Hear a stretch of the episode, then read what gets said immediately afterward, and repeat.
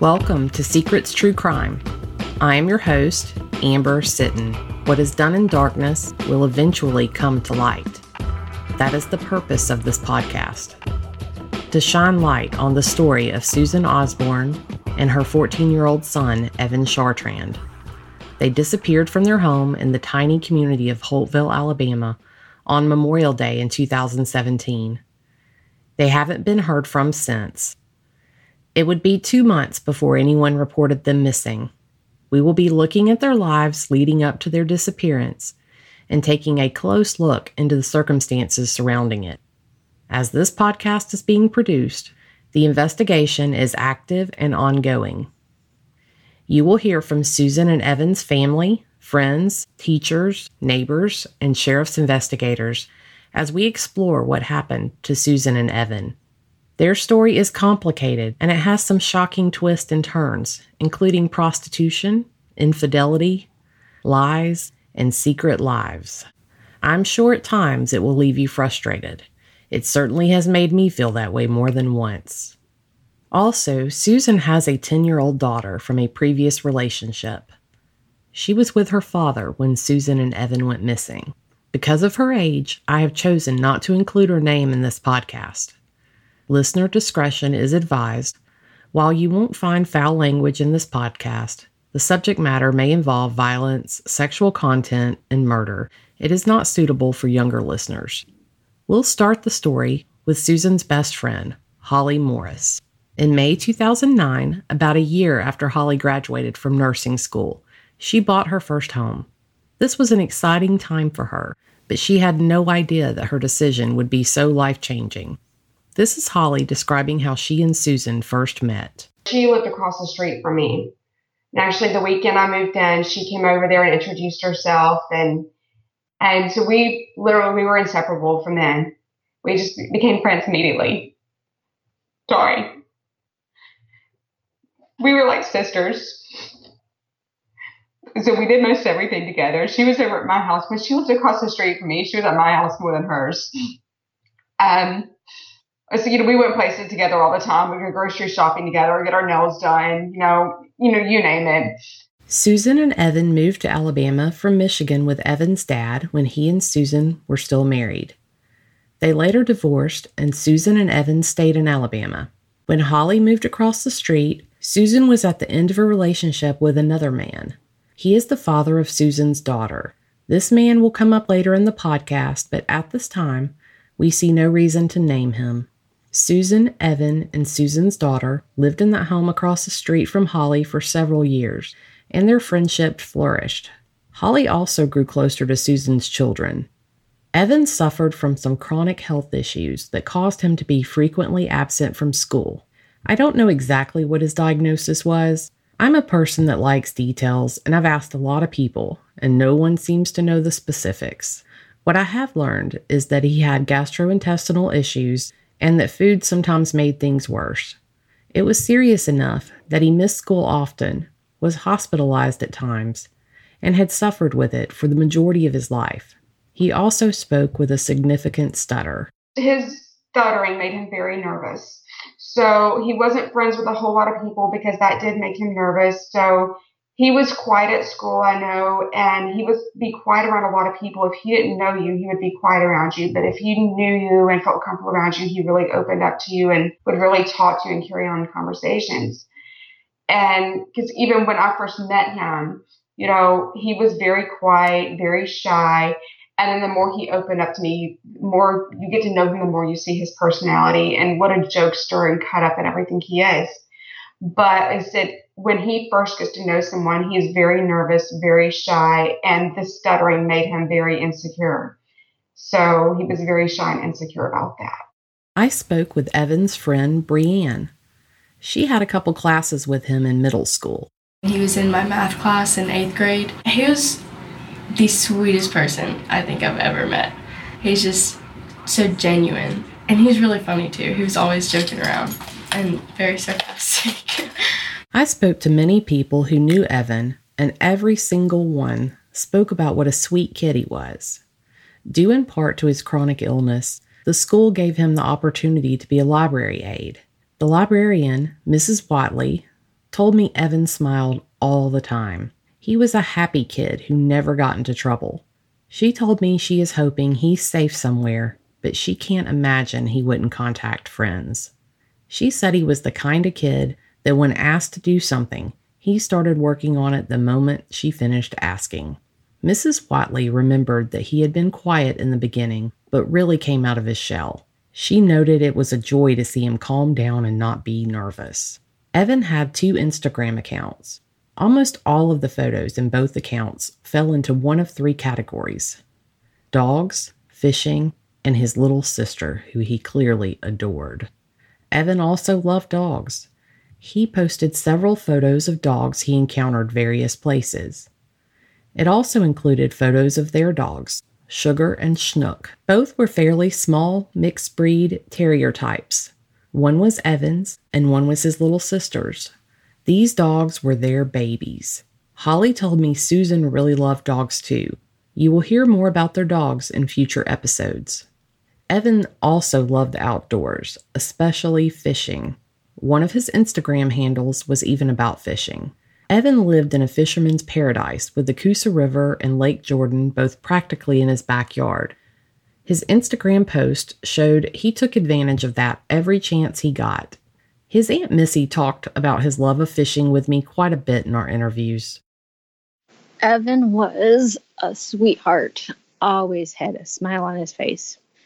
He was obsessed with fishing, beyond belief, obsessed with fishing. He lived, breathed everything fishing.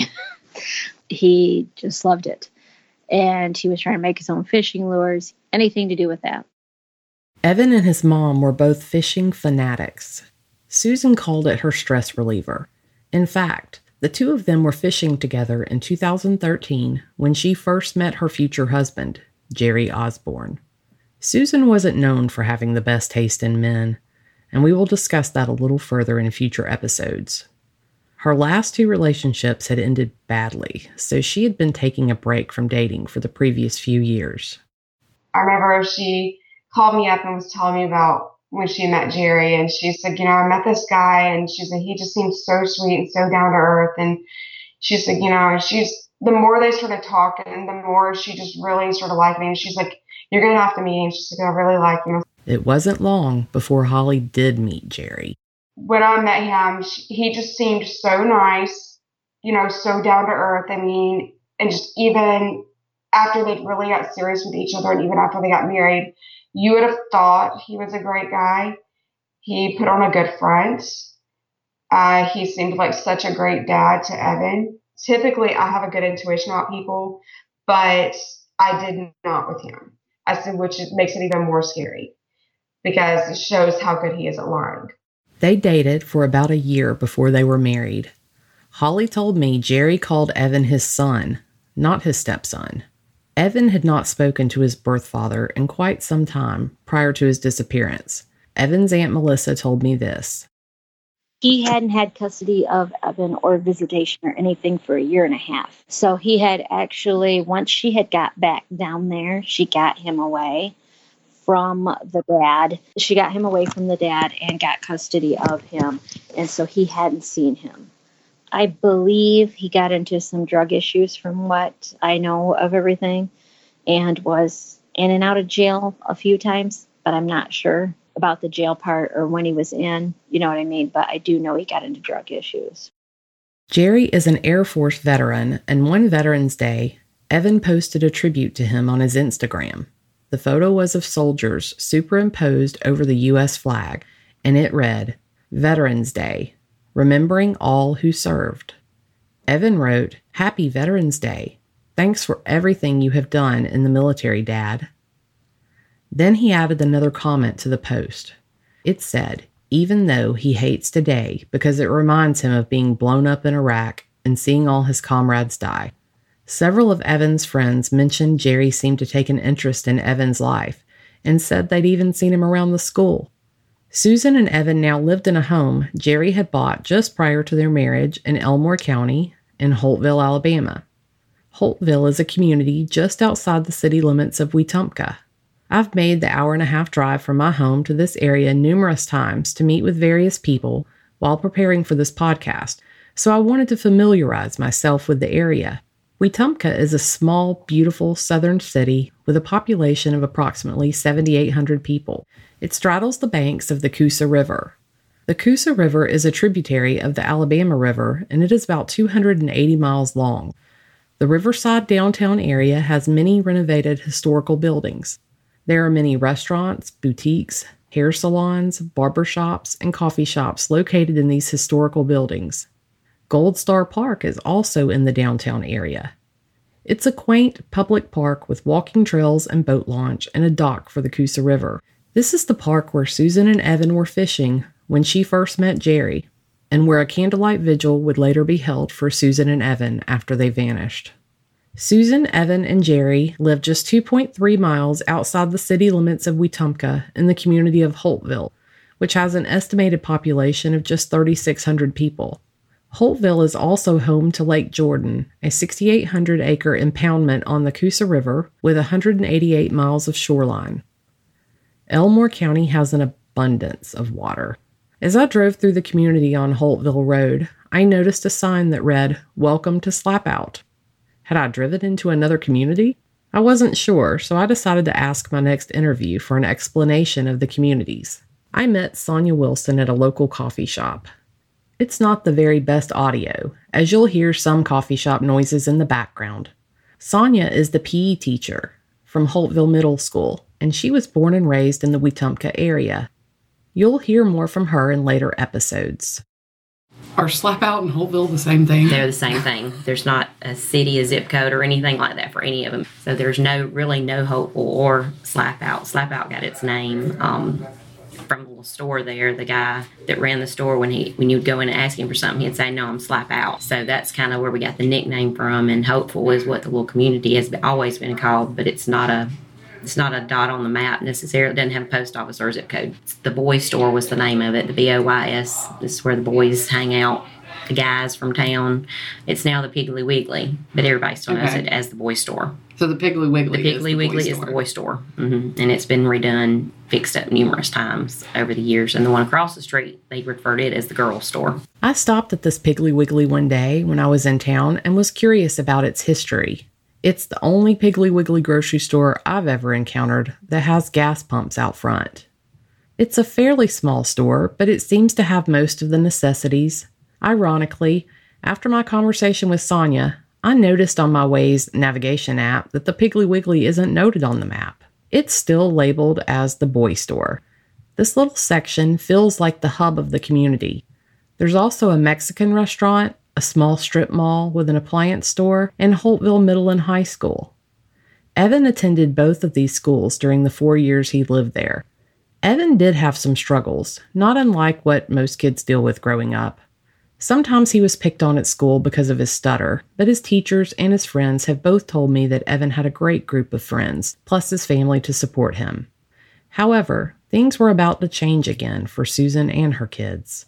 Her best friend Holly was engaged. She was moving to Key West because her fiance was being transferred there.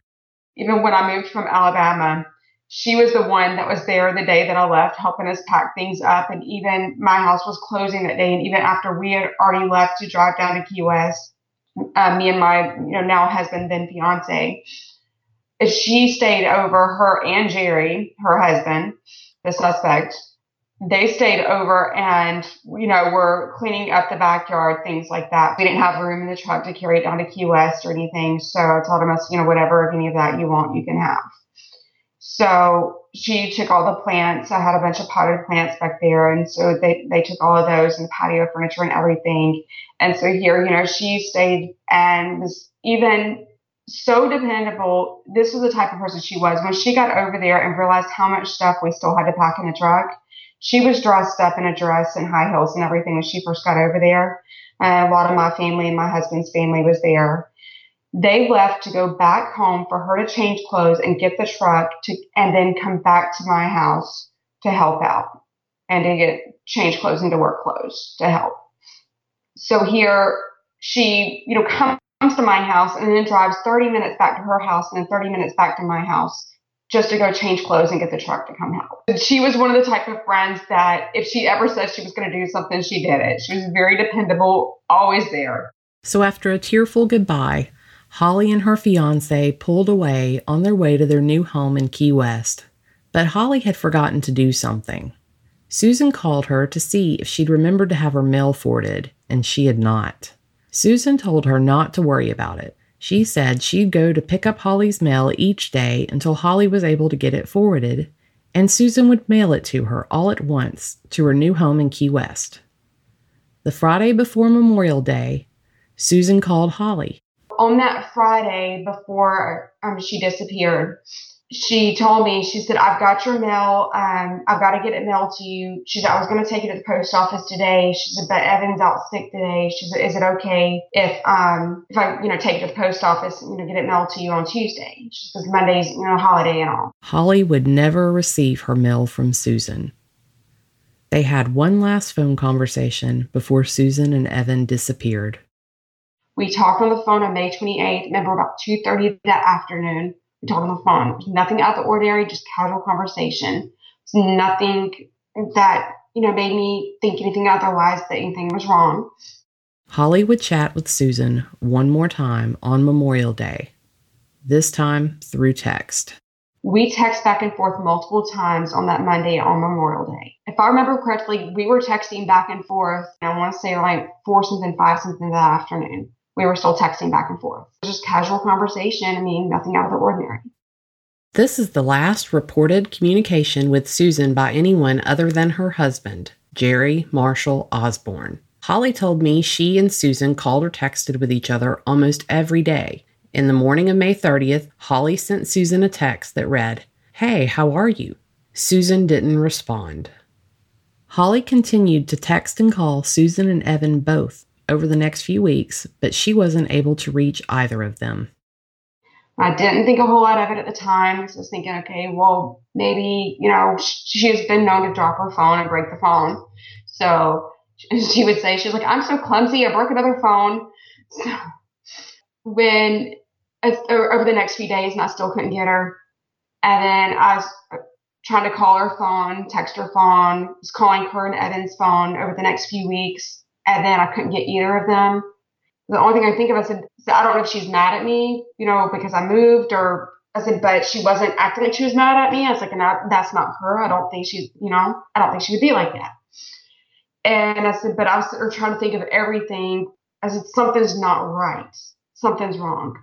At the same time, Susan's mom, Linda Anklem, was also trying to reach them to no avail. Susan's family lived long distances away in Texas, Michigan, and North Carolina. Susan's mom and brother's texts and calls were going unanswered. They too were worried. Neither the family nor Holly knew how to contact Jerry. I had been calling their phones, her and Evan's phones both, on a, pretty much on a regular basis by this point. I would, you know, I was calling them for a little while. I would go every few days. I would call or text every few days and I was wasn't getting a response. And I'm obviously sending messages just like, "Hey, you know, how are you?" And then uh, it got to where I was sending messages like, "Let me know you're okay. Please, you know, just let me know you're okay. I'm getting worried about you. Just checking in with you. Just things like that." And I was like, "Okay, I'm really worried about you. Please just let me know you're okay." And and so I was sending messages like that to both her and Evan's phones, and I would send, you know, a message or phone call every few days and they didn't have voicemail set up, so I couldn't leave a voicemail or anything. But um, I said, but I was sending text and calling every few days at least. If and then it got where I was calling them like at least once a day for for a while, and like, so that was going on for about two or three weeks, and then they were disconnected. At this point, I was when I was even telling my husband and, and my mom, you know, my fiance at the time. I mean, I kept telling them even I said something's wrong, something's not right. I said, I, you know, and they kept telling me, they said, well, maybe she's mad at you because you moved. I said, maybe so. I said, I don't think that's her. I said, maybe, maybe so. I said, maybe she is. I said, you know, maybe she just doesn't feel like talking right now. I don't know. So I kept trying to shrug it off that, you know, she was mad or, you know, some, you know, she just didn't feel like talking or whatever. Because I mean, occasionally we would go a week or so without talking. It was no big deal.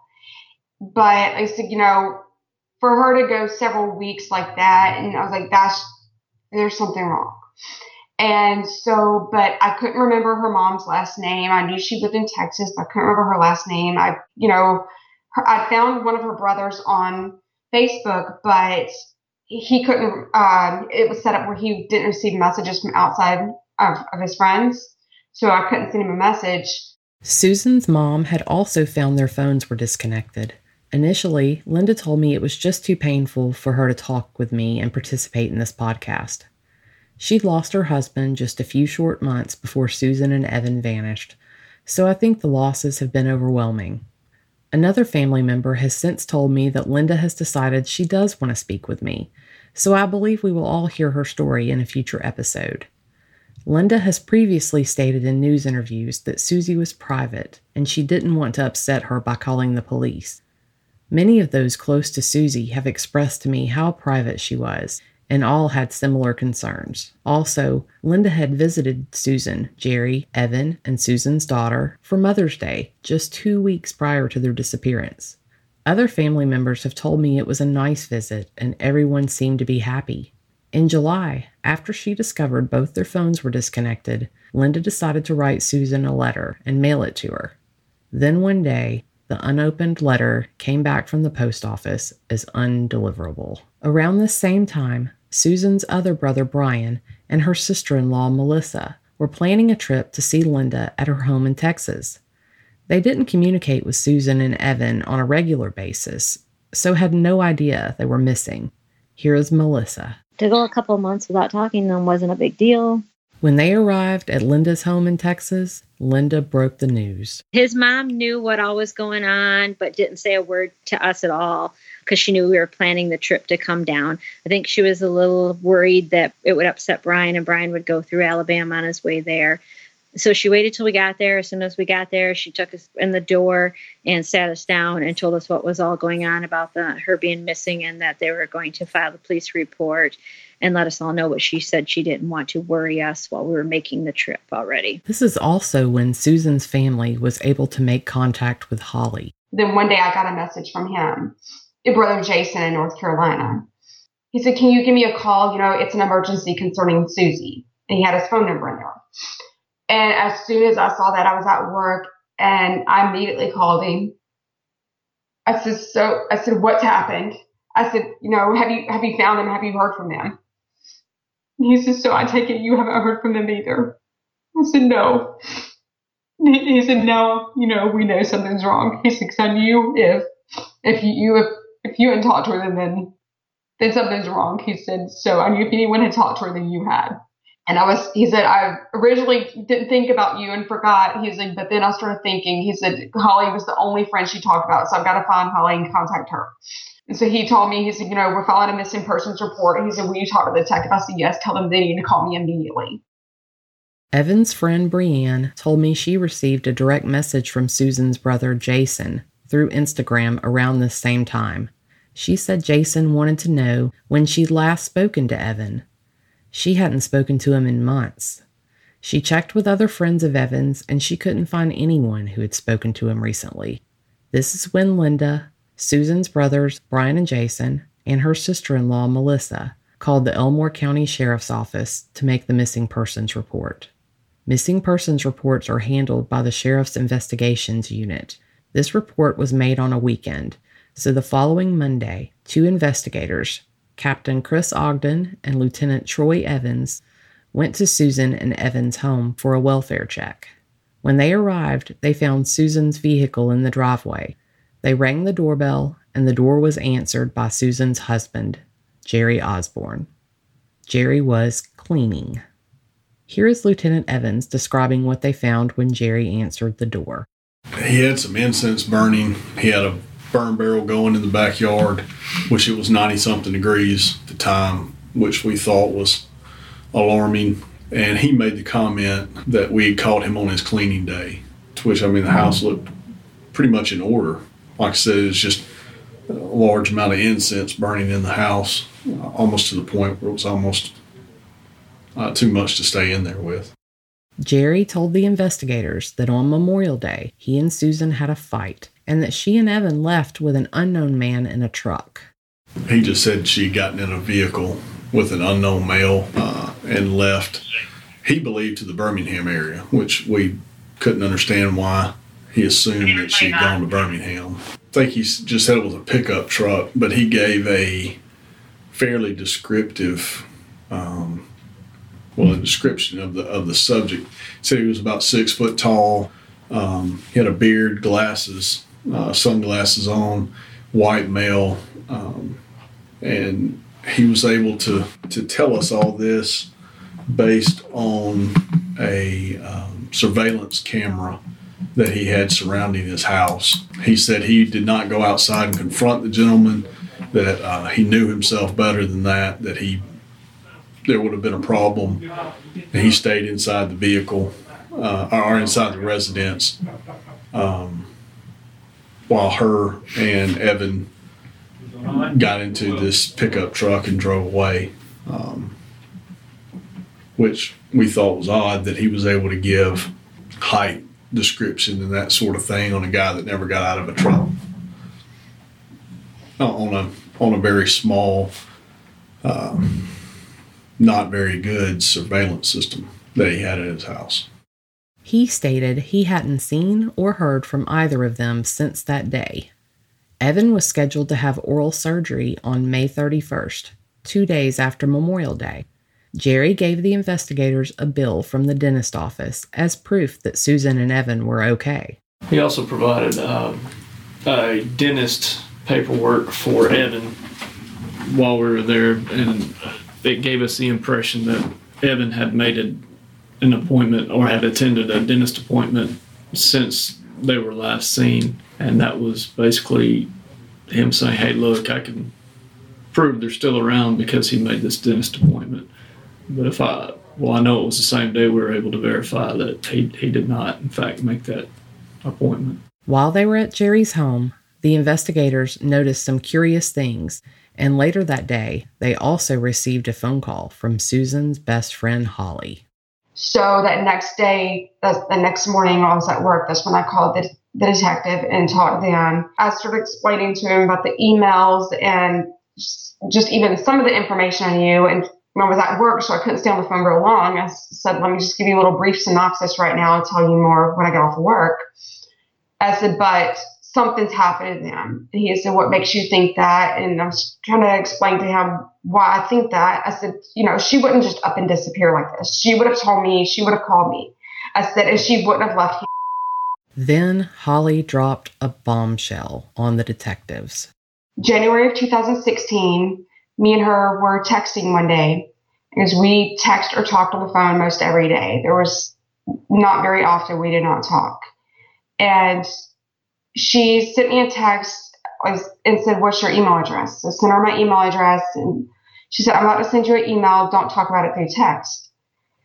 So she sends me this other email and she said, My husband's cheating on me with men.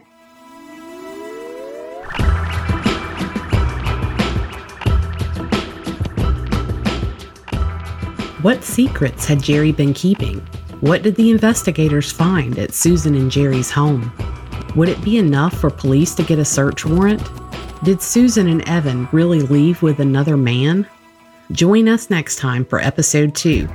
Thank you for listening to Secrets True Crime. If you have any information that could help in solving the disappearance of Susan Osborne and Evan Chartrand, please call the Elmore County Sheriff's Office at 334 567 5546. You may also email me at secretstruecrime at gmail.com. Follow Secrets True Crime on Facebook, Instagram, and Twitter at Secrets Crime.